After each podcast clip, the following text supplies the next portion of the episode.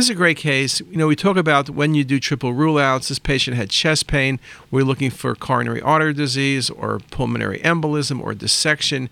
And what you can see here, in a sense, is coronary artery disease, but not what you were looking for. There's no vessel occlusion or stenosis. The right coronary artery is coming off the left cusp. That's an aberrant origin of the right coronary artery, and it's tracking between the ascending aorta and the left ventricle. And this is a classic malignant configuration. Again, that's one of the presentations of acute chest pain. Very nice diagnosis.